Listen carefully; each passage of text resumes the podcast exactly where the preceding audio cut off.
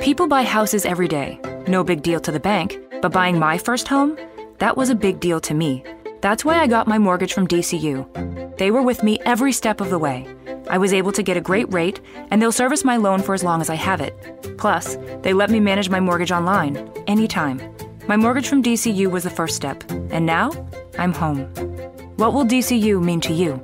Insured by NCUA and MLS number 466914, Equal Housing Lender. Membership required. Visit dcu.org. Worcester Culture Watch, a podcast connecting you with the local culture scene in Worcester. Arts, entertainment, music, and more. Worcester Culture Watch from the Worcester Telegram and Gazette. Hello and welcome to Worcester Culture Watch on telegram.com and worcestermag.com and Unity Radio 97.9, the voice of Worcester. I, I don't actually know if it's the voice of Worcester for real, but it's getting pretty close. It's The a voice weird voice. Yeah, It's a weird, discordant voice, Well- and, and that's Worcester. Worcester is weird and discordant. It's true. You know, we have, you know, we when it appears is preceded by a really, really wonderful sort of meditative show by Africa Sonata. I, I apologize if I'm butchering her name. I butcher everybody's name on this thing. And um, it's lovely. It's this nice, peaceful lead in, and then there's us. But, anyways, um, I'm Victor Infante, entertainment editor for the Telegram and Gazette, and uh, content editor for Worcester Magazine. And I am joined in the studio, as I often am, by enter- by Worcester Magazine reporter Bill Shaner. How are you today, Bill? Oh, I'm doing just fine. I am not doing as well today because my candidate has uh, has, as of a few minutes ago, left the election. Yes, she did. And I knew it was coming. I knew it was coming. You know, it's just the world was not ready for Liz Warren. This is going to be a fun conversation because it couldn't have happened soon enough, in my opinion. and and that's fair. That's fair. I, I don't know. I I I I don't really want to go too deep into the weeds of the why I supported Warren over Bernie. Sure. I did vote for Bernie last election Right. cycle uh, in the primary. Um, this time around, I've just been wait. One, I had kind of got into this primary election, and this is my personal place. Not voting for a white man Right. in the primary. I, I kind of made that decision. I saw my options going thinner and thinner as it went, which is kind of a reflect says something about this country's pol- politics. Oh yeah. Well, I mean, the United States is a uniquely sexist place. yeah, it really sexist, is. sexist and right wing, and um, you know, increasingly dystopian. Yeah, there, there there's something to be said for that argument. I really can't argue against that right now. Yeah. but um, yeah, and you know, it's like, and Elizabeth Warren, I have been a fan of since before she was a senator. Mm-hmm. I was actually f- back bef- when she was fighting to found the Cons- Consumer uh, Protection Bureau. Right, right. And when she was on the TARP committee, and with the, one of my favorite moments in all of politics, when she was like, Michael Moore put her on camera and said, and asked her, it's like, well, how do they have? Do, do the banks have to repay money, repay this money? And she just looked at the camera and said, "I have no idea. I don't know." Yeah, right, because right. there was no plan, Right, And they right. never did, Yeah. at least to the best of my knowledge is. Right. So after that, because of her, when we put the auto, the same thing through the auto industry, there was a payment plan at the Mm-hmm. End of it, and all that money got paid back with interest. Right. Right. Right. Quickly. Yeah. yeah. Eliz- Elizabeth Warren, uh, a very smart, competent regulator. Yeah, and th- there's something to be said for that. And I, I, I, and I am a person who likes wonks. Right. Right. I, I, and I think the, I don't know. It's like I don't necessarily think the presidency is a place for an activist, even though I like Bernie as an activist. Yeah, well, uh, that's where we disagree because I, yeah, uh, I think the that what the presidency needs right now very much is an activist. Uh, I think that if there's any chance of restoring any semblance of left wing power in our lifetime, it has to come with uh, the tip of the spear has to be an activist president that sort of cleans house, destroys a few things in Washington. Uh, makes things really bad for the people in power there, Mm. and then we can sort of sort of rebuild and have an, a Democratic Party that actually has the interest of working people in mind. The Democratic Party needs to be drastically reshaped. I mean, uh, the the fact that we're looking at you know Joe Biden D Mastercard over here as being the um, as being the the nominee is is frankly depressing, and it should be depressing for Elizabeth Warren supporters as well as Bernie Sanders supporters. Uh, and it, it, it's not over. Uh, the, the the primary is not over. No, no. Uh, in fact, actually, I don't think. I think now Michigan will decide decide at least most of the what's the future here. Right, right. And that's Mi- Michigan is really interesting because it is a place where both candidates have done well in the past. right. Traditionally, they, Yeah. Um, you know, it was a it was a Bernie. It went. It was a strong struggle for Bernie Sanders. Um, in the last election, when Biden has run in the past, he's done well in Michigan, and he was actually one of the reasons that things that helped deliver it for Obama. Um, he's always played well in the Rust Belt. Right. Always, has played well, and he's a Pennsylvania guy, and he's Yeah. that you know originally, and that you know so that's that's those are things in his favor in the elect- electorally speaking. Also, um, he's Biden has been playing well with black voters Right. as opposed, you know, where and this is the I've never seen the split in a Democratic in a Democratic primary before, where Biden is playing well with black voters and Sanders is playing well with Latino voters. I've never seen them on the opposite sides of a primary before. Right. Right. It is interesting. I, I've that's I, nobody's talking about that. It's weird. my my one hope here uh, is that sort of like you know there's there's people like us who pay attention and there's people who don't pay attention Yeah. and for the people who don't pay attention i think that the message that they're getting uh, out of the media and the way that joe biden brands himself is like that guy who's sort of like obama remember obama but then you listen to him talk and you look at his record for one second like honestly name name a name a name a biden policy 2020 biden policy off the top of your head without googling it Oh God, I'd have to think about it for a sec. I you can't. I- you yeah. can't. He doesn't. He, and then- his his politics are not. A, a, there's no theory of change there. No, there's there's not a, there has not been since the early seventies. yeah. There's there's nothing. There's nothing there, and he can barely articulate himself. So I think that now that the spotlight's going to be on him uh, as the as the sort of Democratic establishment pushes him as a front runner, it's going to be a very different play than just being able to sit back uh, while the attention is focused on you know somewhat artificial feuds between Warren and Sanders, and he just gets to look like the you know the centrist guy who's just there. You know, waiting in the wings. Now it's, he's going to have to talk in front of people, and it's not going to go well for him. Well, th- then again, He won Massachusetts without ever ever setting foot in Massachusetts Yeah. because of the media narrative uh, and the fact that the rest of the candidates consolidated around him. And that's part of the reason why I'm kind of upset with Elizabeth Warren because she had the chance to do the same thing for Bernie Sanders Well, and really and- shore and- up the, the left wing of the party. She didn't do it. Uh, and and and admittedly, there's a there's a few points there that need to be unpacked there, because that is that is Monday morning quarterbacking a little bit. oh, for sure. Yeah. Uh, yeah, because she did have a shot in lots of those Super Tuesday states. It did not work, and that that last minute play, that last minute Republican play, re- I mean, not Repu- Oh man, I that slipped out wrong. But anyways, well, that, you're not you're not too far off. Well, we say that. Yeah, we like to say that, but then when we see like what they act, Repub- Republicans in office actually do, there's a difference yeah, yeah, yeah. right now, and and and we'll get to that in a second. But um, but yeah, uh, the other side of this is I don't know at this point uh, what she wants. Now, I think it was worth it for to, to take the gamble on Super Tuesday. Okay. didn't pay off. Okay. Um, it ended this run. It, it did. For Yeah. her. but she she was still in with the fought, in with a shot. Sure.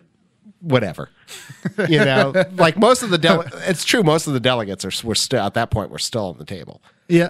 and what I, the the real question is, what does she want now? Um, she can endorse Bernie. That's fine. I I would think that'd be sensible. I doubt she'll endorse Biden, but I understand that too. the thing I would actually get, I, what I think she wants, and what nobody's really talking about, because everybody's, most people angle for positions after after the in in favor and to trade for their endorsements. Yeah. What I think is going to happen is I think she she's going to do what Bernie did last time, which is make a play to have influence on the platform committee. Right. And I'm fine with that because if there you want Yeah, anybody great- guiding if you want anybody guiding policy, it's going to be her. Yeah, that's a great position for her, especially uh, in regards to um, uh, regulations and other technocratic matters. Well, I'm- she's, she's a plus on that stuff. Yeah, and and, and In terms of movement politics and leadership, I would say less so, but she is very smart. She's Yeah. very capable in shaping policy. and This is great. and that was I mean and like I said, I'm a wonk. Yeah. we all know I'm a policy wonk. right, right. and that was what appealed to me. But yeah, if that's if if this debacle puts her in that position Yeah. To help shape that, then I think that's interesting. Right. So, so, and I wrote about this in Wisteria, uh, and I think that one of the main differences between uh, Sanders and Warren that uh, often gets lost in the way that we talk about it in in the in the media is that Bernie Sanders is a movement movement politics guy. He is, uh, in, and he in and the opposition tries to attack him as being light on details, uh, as opposed. But what he's actually doing is he's framing the conversation in a way that promotes a certain agenda and rallies people around that agenda. And you saw that in Worcester mm-hmm. this weekend.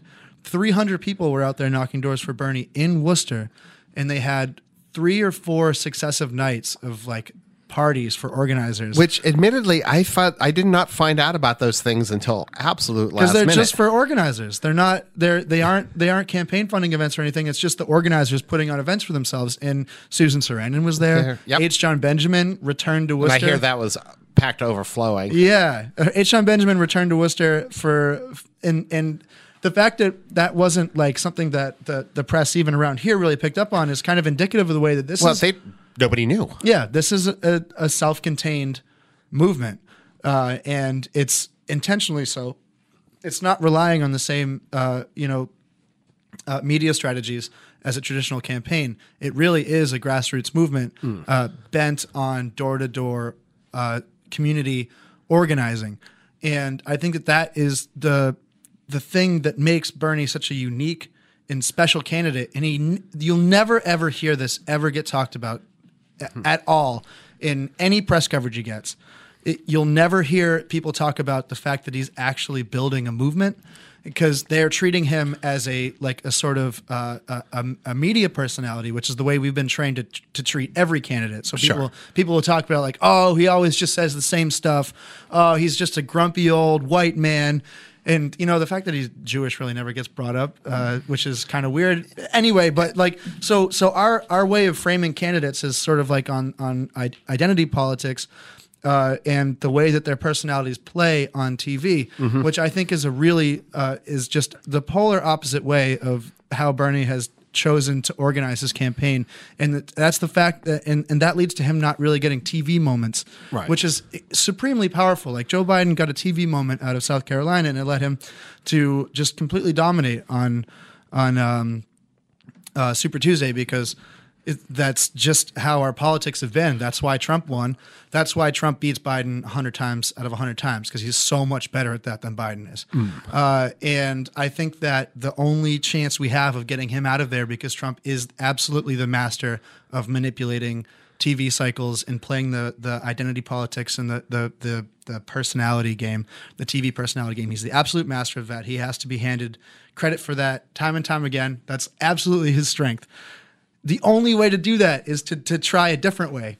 Uh, to try the the door to door community organizing, creating a giant movement of actual people actually turning out the votes in their community. Uh, that's the only way we're going to beat him. We cannot beat him uh, based on the the TV because he's going to win TV every Well, time. and, and but I mean, he's also he's also got to drive turnout, and that's that has been a problem for him. This this okay, so that that has the what but but we're using the metric of like a like we're we're talking about a primary like we're using like low low turnout in a primary is not the same thing as low turnout in a general election. Uh, Yeah, but yeah, if you've got if you if if part of your argument is that you are going to drive turn young young voter turnout, which It's not would even switch the- would would change the dynamic. But that's not even what I was saying. I didn't say anything No, about but young people. but that is the narrative that comes out of that. Right. Well, it's the narrative that's being created. It's the narrative that's being relied upon. It's the narrative that's not showing up in it at all. I mean, it's it's been he won Worcester. Yeah, Oh yeah, he won A lot. Mm-hmm. every he won every urban community in Massachusetts. The ones that he lost were the wealthy suburbs, which are going to go Republican e- anyway, either way. So, so if you want to even look at it on that way, if you want to break it down, the places that he won in Massachusetts are the places the Democrats are going to win in Massachusetts. The places that he lost are the places that are, Republicans are going to win. Fair. Biden Fair. Biden won all the places Republicans are going to win. The, uh, it's just like he's gonna Biden is going to lose.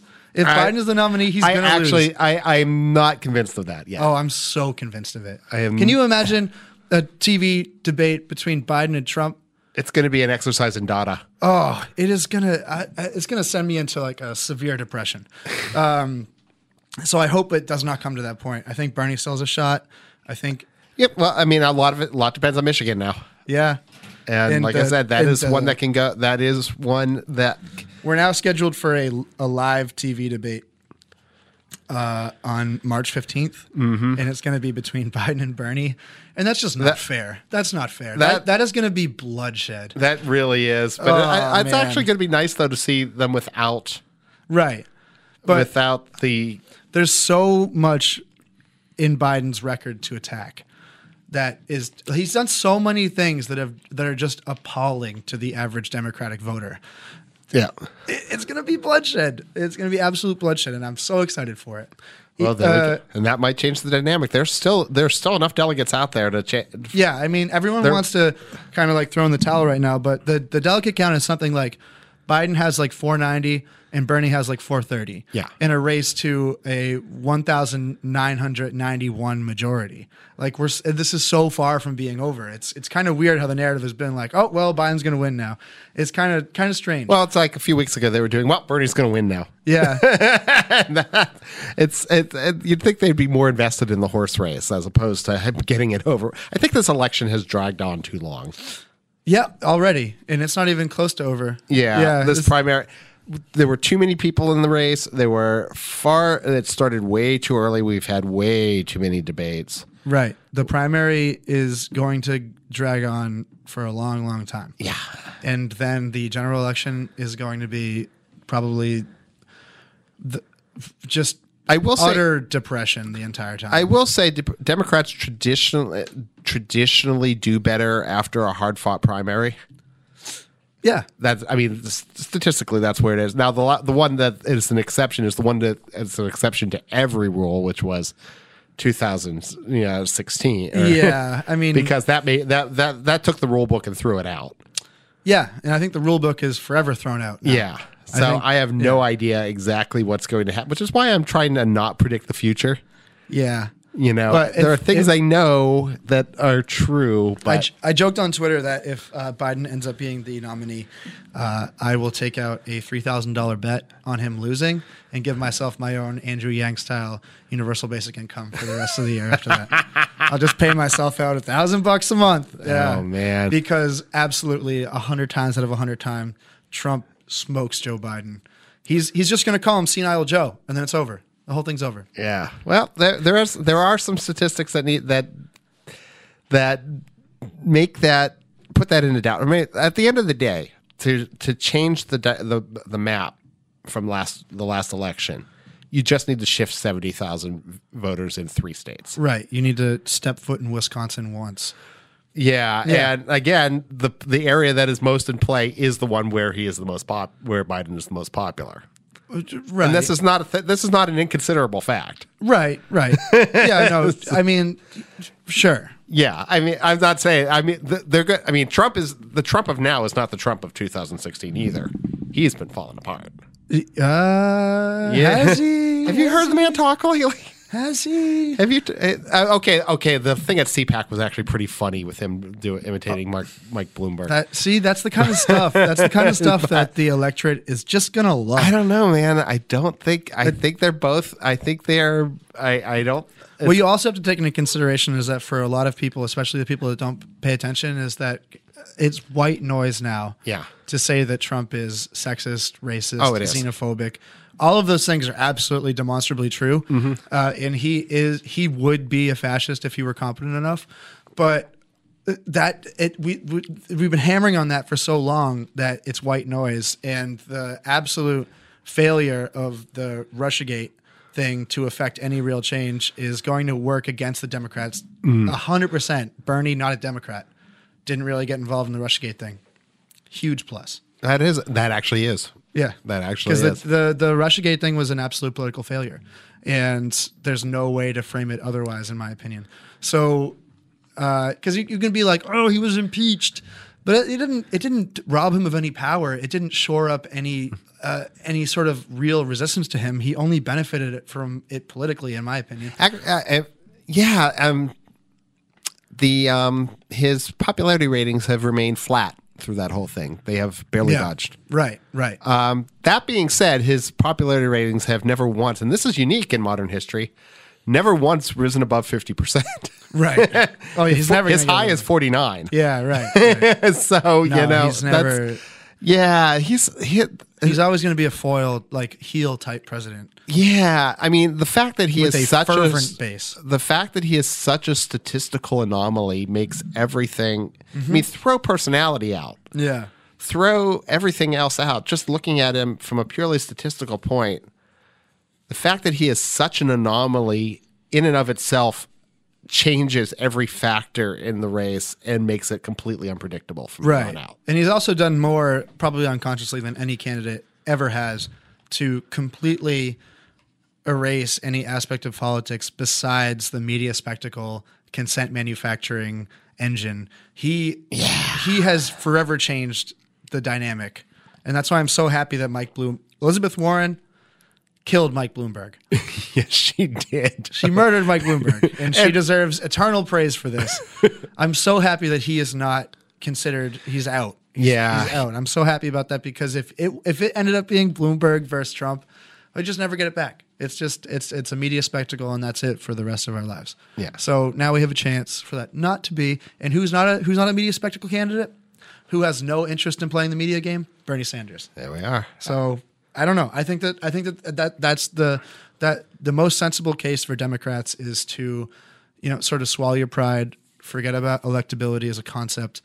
And Well, we should. That electability has always been a ridiculous concept because the Right. most, because the most electable candidates at the beginning of each turn for both both parties has never really done the best. It doesn't mean anything. Once in a blue moon, they win, but not always. like uh, electability is just like the the median of pundit opinions. Well, there's this this there's this weird myth that moderate or centrist actually means something. Yeah, it doesn't. It really doesn't. And what it's what happens is there is we as a culture basically agree that compromise is a good thing. Right. Oh, and I'm sure I'm all in favor of compromise. You know, if somebody, if I'm in an intractable situation with somebody, I, I, I compromise with my coworkers all the time. But that's not what's hap- what a centrist means. No. They are not. They are not. They are not deal makers. They're by by definition. Some of them are, but what they are is they, depending on the politician, they are skewed from the model of left or right. But some of them are, for instance, Amy Klobuchar, where you're very conservative on defense, you're very conservative uh, uh, in fiscal matters, and you're socially liberal on other things. That's the Bill right. Weld mo- model. Yeah. It's fine, but not all of them are even that. Sometimes it's even you know it's it's a completely different combination of factors, and Right. it so you're you're we try to talk to them uh, talk about moderates as if it's a block, but they uh, when you pick it away, they don't all want the same things, so you can't really depend on that. I think one of the smartest things that Bernie's done, and no one's really talked about that, is he sort of reframed the conversation about moderates to more mean, are you a steward of corporate power or are you looking out for working people? Mm. And that he sort of reframed the discussion with always hammering on billionaires, hammering on billionaires, hammering on billionaires for for every day. He's he's going out railing against billionaires and then making the case that there are some politicians that do whatever they can to help this class of people and then there are other politicians who help you. And I think that's a much better way of framing power and political dynamics It's- it than, is, actually. than it, whether or not you're going to reach across the aisle and get stuff done. Because I- don't want you getting stuff done if it's bad stuff. It's true. I, like that's that has never resonated with me at all. Uh, the the argument that we need someone who's going to get stuff done because what are you getting done? Hmm. You know, are you going to just transfer? You're going to more effectively transfer wealth upwards. Are you going to make it harder for people to get health care? Like what kind, what kind of stuff are you going to get done? And that's what that's where Joe Biden has a really really disastrous record uh, that can be attacked time and time again. Oh, yeah. because he's he has actively his entire political career been a steward of corporate power and has passed the sort of things that have fleeced the the working people. So I, I think that that's going to be something that Trump could even hammer him on, even though Trump obviously hypocritically. I mean, he passed like Oh, the well, everything- the, the that- tax code thing. Like yeah, That goes without saying. hypocrisy's dead, but he will have a case to make for you know the the the Trumpers in Middle America who have seen their quality of life decline drastically over the past 30 years, whereas Bernie Sanders has a much better case for them, a much more resonant one. Uh, like th- these these are the enemy. These are the people that have robbed you of your quality of life. Joe Biden cannot make that case because he has been an active steward of those people for his entire political career. Well, we'll see what happens. we'll see what happens. I oh man, if if if Biden is the nominee, I just it's gonna be so depressing. It's gonna be it's gonna be like six months of just abject misery for me personally. Ah, it's gonna be so there, bad. we could do. Trust me, we could do a lot worse than Biden. We, it could have been Bloomberg. true, true. But at the very least, we have learned that that we have learned that Bernie Sanders throws the best party in politics. yes, he does, and you saw it in Worcester, and you're gonna keep seeing it. Which, which is funny. Um, I was actually looking at the um, show at Electric Haze. I was talking to a reporter that was there earlier to see Susan Sarandon, mm-hmm. and they were depressed that like there was nobody there. Oh, okay. There was like thirty people there. Yeah, yeah, yeah, yeah. because nobody knew that Susan Sarandon was going to Yeah, be there right, at, right. At, at eight o'clock. Yeah, After ten o'clock, it was a Sunday too. yeah, but after ten o'clock, when the show, when the actual music like goes to the machine and D- Death Over Simplicity and the Yeah. uh, Messiah Carey and the other acts came on, the place was packed, and the story got written up in Vice. That that show got written up in Vice magazine, Right, right. about as an example of the Bernie Sanders party. Yeah. And I it, it is one of those things where it just made me wonder it's like if you are looking if you come in at eight o'clock to Electric Haze and you see basically nobody Yeah, and Susan Sarandon not not talking. yeah, right. Because Susan Sarandon didn't actually even speak until later. At first, she wasn't even going to speak. It was just going to be kind of a meet and, gre- Right, right, meet right. and greet thing. Yeah, And there was also confusion earlier in the day that Bernie was going to be in Worcester, and that that Oh, no, that was that never that, true. that came out of their that came out of their campaign, and um yeah, there, somebody really, Somebody messed up. That was somebody never messed true. up really bad. yeah, yeah. But um yeah, what ha- it's but if you from a pers- perspective, and I think sometimes people need to be very careful of where they're looking from. That would look like a disaster if you walked in there at eight, Yeah, at and as opposed to if you had walked in there at ten. right, right. you've got two completely different worlds going on and it's really it's just a matter of i think the press sometimes is not necessarily always cognizant of where it's observing from Right.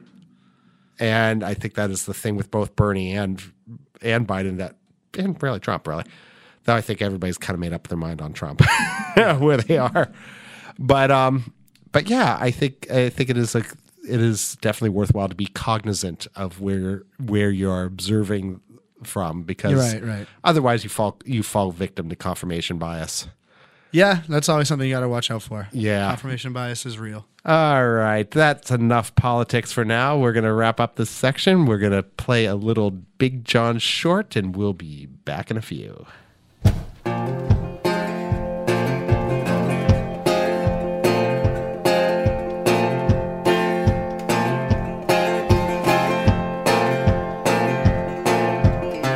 Blackstone River rolled here like a log.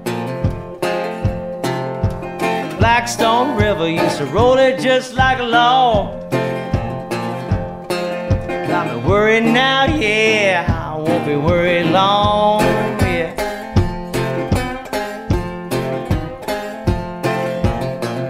Oh, think I hear that P&W moan. But I heard that Providence and Worcester moan. Moan just like my baby's getting on board.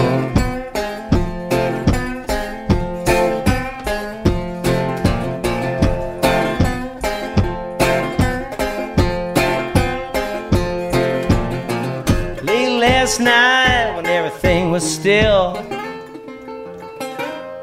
Late last night, yeah, when every little thing was still, yeah. Seen my baby on Vernon Hill.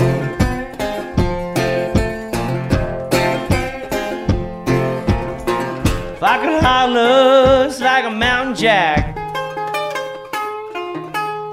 If I could holler, baby, like a mountain jack, yeah. Climb that mountain here for my baby back.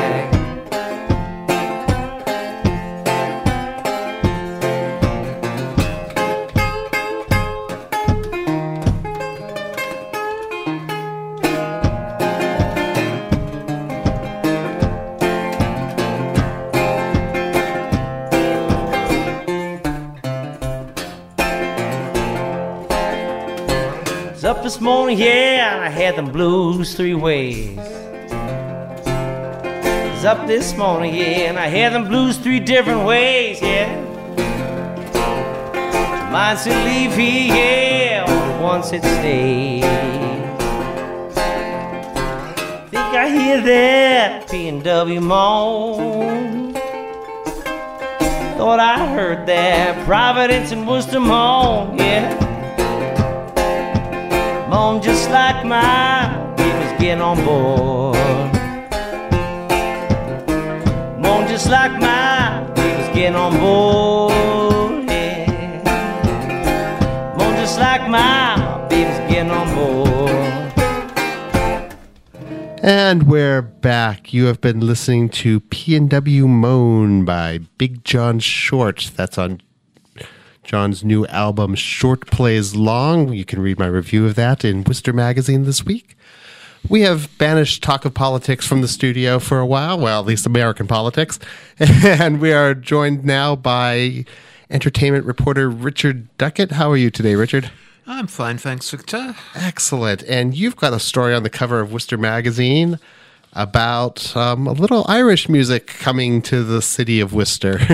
Well, we are now in the month of March, and of course, March 17th is St. Patrick's Day, and Worcester, which has a large uh, Irish American population, um, always sees a lot of um, Irish performers or Irish music um, coming to the city in the month of March um, with St. Patrick's Day in mind. Um, and this month is this year is no exception. Um, there are some big names coming, including um, Derek Warfield and the Young Wolfe Tones, um, who are going to be performing uh, March 13th at the Worcester Hibernian Cultural Centre. Uh, they were there uh, a year ago, and um, Derek Warfield um, is a veteran uh, Irish traditional music uh, singer. He's also a historian. He's very knowledgeable, um, and he's an original member of the Wolfe Tones, who were Yeah. founded in 1963 and um, pretty famous um, both in Ireland and uh, over here in some quarters. Um, uh, they had songs. They made famous songs such as "A Nation Once Again," and um, as that would imply, were a bit of a rebel band uh, in the sixties and seventies. Um, and um,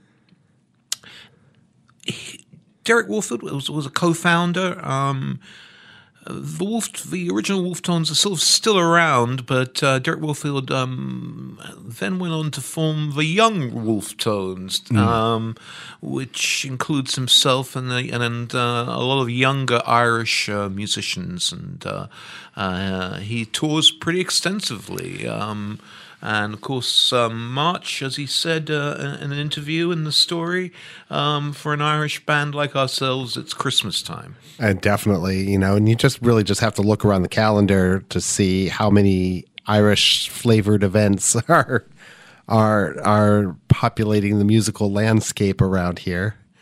What are a few? What are a few uh, yeah, interesting well, ones? Yeah, I mean Emmett Cahill, who's um, uh, Irish tenor and a member of Celtic Thunder. He's going to be here um, uh, at the uh, March 11th in Clinton. Actually, he's been in Worcester before. He'll he'll be at Clinton Town Hall. Um, later on in the month, there's Celtic Woman coming to the Hanover Theatre. Uh, also um, on March 12th at the Hanover Theatre um, is the an- what's become the annual um, St. Patrick's Day Celtic Sojourn with um, Brian O'Donovan. Brian O'Donovan is uh, the host of a WGBH radio program, um, a weekly program devoted to Celtic music. He's from Ireland himself, and uh, he's been bringing that show to the Hanover Theatre now for uh, several years. And and there are also lots of uh, local bands performing um, around and about, including um, Band Without a Name, uh, which is going to be March 7th for Apple Tree Arts. And uh, uh, so um, I interviewed um, Brendan Keenan, who's um, multi instrumentalist um, from Worcester. Um, he's actually going to be appearing with the with Derek Warfield and the Young Wolfe Tones when they're here. Um, um, and and anyway, Brendan Keenan said, you know, that um, in terms of traditional Irish Irish music, there are things going on every month of the year. Um, I mean, he has a day job. Uh, don't you know? Let's not say it's a full time professional gig. Um, uh, even Derek Warfield said that uh, he. He has he has a following, but not tens of thousands of Yeah. uh, people. Um, but I think um, in the case of Ireland um, and Irish history, there are so many people who left the country over the years, whether for um, whether because of calamity like the uh, Irish potato famine, um, or just to seek a better life. Um, but there is a all over the world. There's there's a population of people of Irish heritage that um, probably doubles or trebles the actual population of Ireland itself. It does. now. It does. Um, And actually, New England actually is a larger. Boston has more Irish than Dublin at this point. well, um, yeah, well, that was the maybe. Uh, that was the num- numbers from like ten years ago, though. So yeah. Well, I mean, certainly, um, certainly in, in in the United States, um, uh, St. Patrick's Day is uh, Huge. a bigger deal here yes. uh, than it is in Dublin. Um, surprisingly enough, um, and um, of course, Worcester has its annual St. Patrick's Day parade, and that which is going to be on the fifteenth this year. yeah, it's scheduled for the fifteenth, um, which is a Sunday. It's, yeah, as always, it steps steps out at noon on Park Avenue, and makes its way down Park Avenue from Mill Street to to about Highland Street. Um, um, it's it's it's always the biggest parade of the year in Worcester. Oh, yeah. Um, um, so um, yeah, yeah, in this in this in this neck of the woods, um, you know, there, are, as I said, a lot of people with claim Irish heritage, and, you don't have to be Irish to enjoy the music. The Oh, music, uh, music uh, touches on universal themes, and um, there's a lot of um, a lot of heartbreak in the music as well as joy. Well, and of course, you know, Mr. Warfield has had a one of his old songs resurface on the charts recently. yeah, there, there was there was uh, quite a controversy in Ireland uh, that erupted in January. Um, the, the Irish government has been um, putting on some commemorations uh, of the events that ultimately led to Irish independence in 1922. Yeah. And uh, I, I think the idea of the commemorations was to bring everybody together. Uh, and I don't, I don't think they had a bad intent. But uh, one of the th- one of the um, institutions they wanted to sort of commemorate or or acknowledge historically was um, the Royal Irish Constabulary, which had been in Ireland um, um, for um, a long time when, un, under the rule of the United Kingdom. Um, but unfortunately, uh, one special force of the uh, Royal Irish uh, Constabulary um, was known as the Black and Tans, and uh, they they uh, apparently are uh, a rather hated group um, for their role uh, in suppressing um, the the Irish population during during the lead, during during the period from about the Easter Rising of 1916 to Irish independence in 1922. Uh, a lot of a lot, a lot of the Black and Tans were recruited out of the British Army out of World War One after World War One had ended. Um, uh, so anyway, um, there's an old traditional song called um, "Come Out, Ye Black and Tans," uh, which uh, uh, sounds like fighting words. uh, yeah, and, uh, th- they're not subtle in that one. uh, and the Wolf Tones had had a hit with it uh, in 1972. and uh, all of a sudden, during the controversy of this commemoration, which has since been quote unquote deferred, uh, um, um, the uh, Come Out Ye Black and Tans was um, back on the airwaves and uh, reached number one on, on, on some charts in uh, both Ireland uh, and the United Kingdom. Well, there you go. It goes to show a good song. a good song can actually reflect a national mood very, very well. know, it shows how what a tinderbox that situation It can, still can still be. I mean, uh, uh, Derek Warfield says he supports the 1998 Good Friday Agreement. Um,